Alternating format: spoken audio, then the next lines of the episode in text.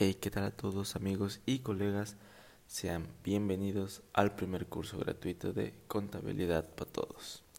Espero que estén teniendo un excelente día. Hoy es lunes 27 de septiembre y el curso que vamos a tener el día de hoy es un curso básico titulado Introducción al SAT. Así que sin más que añadir, comencemos. Primero que nada, ¿qué es el SAT? Es el Servicio de Administración Tributaria, por sus siglas SAT. Es un órgano de la Secretaría de Hacienda y Crédito Público que se encarga de recaudar los recursos tributarios y aduaneros que marca la ley. Estos recursos son las contribuciones que las personas físicas y morales hacen al país para contribuir al gasto público. ¿Qué es lo que hace el SAT? De acuerdo a lo anterior, nos damos cuenta que recauda los recursos con los que contribuimos las personas físicas y morales dentro del territorio mexicano. Esto con la finalidad de contribuir al gasto público y poder brindar a la nación servicios de seguridad, educación, carreteras, alumbrados y todo lo necesario para el buen andar del país. La forma en la que nosotros contribuimos al gasto público es mediante el pago de los famosos impuestos. Pero a todo esto, ¿qué son los impuestos? Son contribuciones al país que soportan el gasto público, como lo mencionamos anteriormente. Estos pagos son obligatorios y pueden variar dependiendo de la persona que seas. Puede ser persona física o moral, así como del tipo de impuesto de que se trate.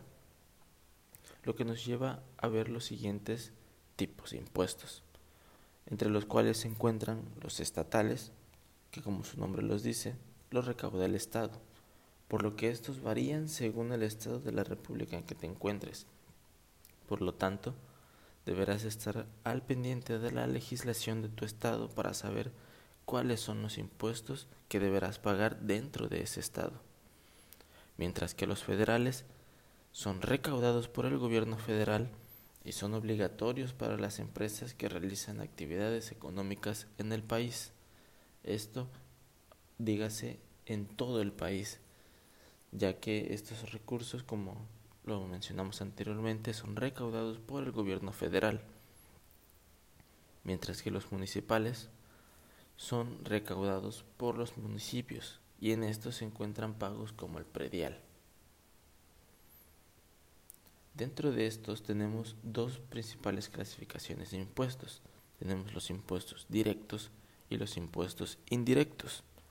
Los directos se generan por el contribuyente, por la realización de alguna actividad económica y es este mismo quien los paga.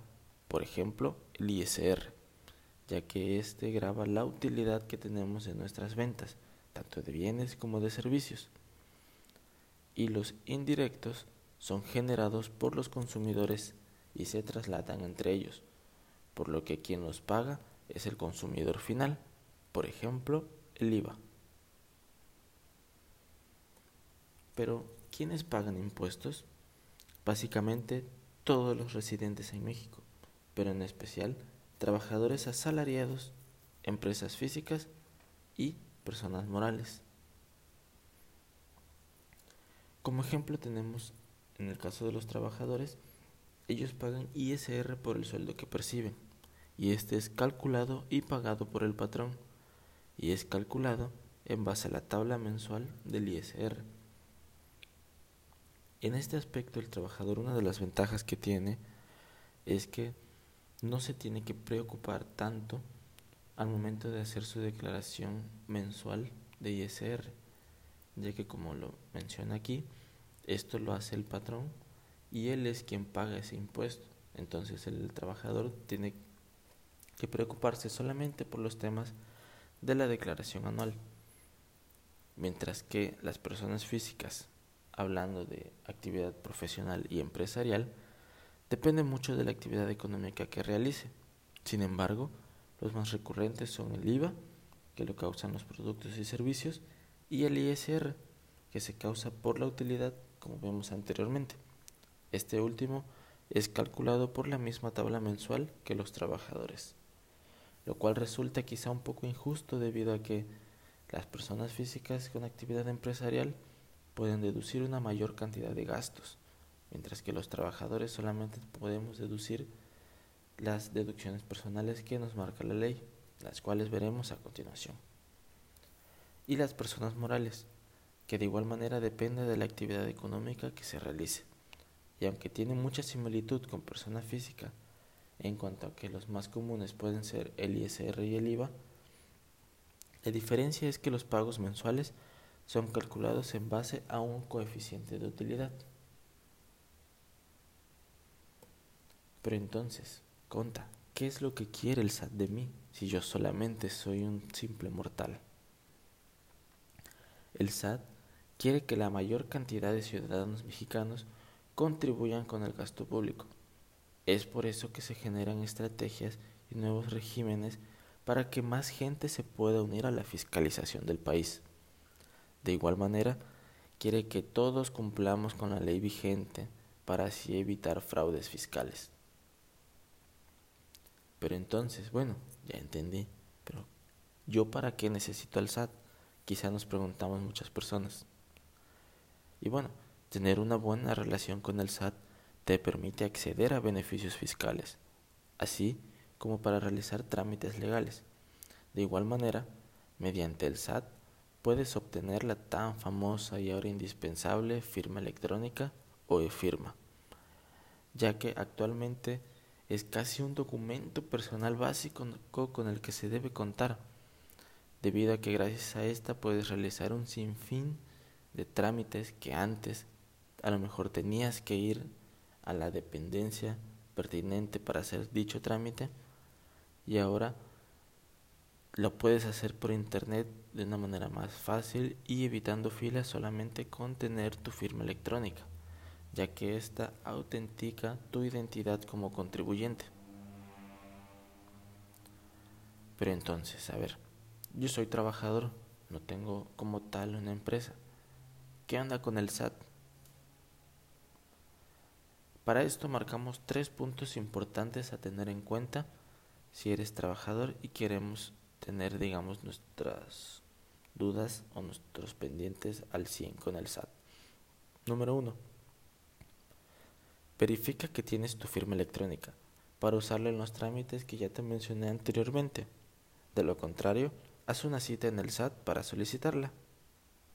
Número 2 Verifica que el impuesto que te están reteniendo en tu trabajo sea el correcto y estate al pendiente para hacer tu declaración anual en abril. Y número 3. Pide factura por tus deducciones personales para que las puedas aplicar en tu declaración anual y tener la posibilidad de obtener el tan llamado devolución por saldo a favor. Para esto te hemos mencionado aquí algunas de las principales deducciones personales que puedes aplicar. En este caso, tenemos honorarios médicos, análisis clínicos, prótesis, lentes, seguros médicos, colegiaturas, intereses de créditos hipotecarios, aportaciones a la FORE. Dígase que en cuanto a las colegiaturas, en cuanto a los honorarios, los lentes y, y las prótesis, los seguros médicos, estos pueden ser deducibles tanto del mismo contribuyente como de su esposa o cónyuge y de los descendientes en línea recta, es decir, de los hijos. Pero ojo, para que estos sean deducibles, deberán contar con CFDI y ser pagados con tarjeta, transferencia o cheque. De lo contrario, no serán tomados en cuenta como deducciones personales. Pero bueno, una vez visto todo esto, quizá nos preguntemos, ¿qué es lo que yo puedo hacer para dormir tranquilo sin preocuparme con el SAT? Pues bueno, compañeros y colegas, para esto hemos, hemos eh, puesto tres principales tips, los cuales son, número uno, actualiza tu buzón tributario. Solo necesitas un correo electrónico y tu número de celular. Número dos, Realiza tu declaración anual si es que estás obligado, ya que a lo mejor no todos los trabajadores estamos obligados a realizar nuestra declaración anual. Solamente estarás obligado si cumples con alguno de los siguientes supuestos. El haber tenido dos patrones dentro del año anterior, el haber recibido sueldos por más de 400 mil pesos o el haber recibido eh, pago por algún concepto de indemnización laboral. Y por último, no recibas depósitos por una actividad comercial sin estar en ese régimen.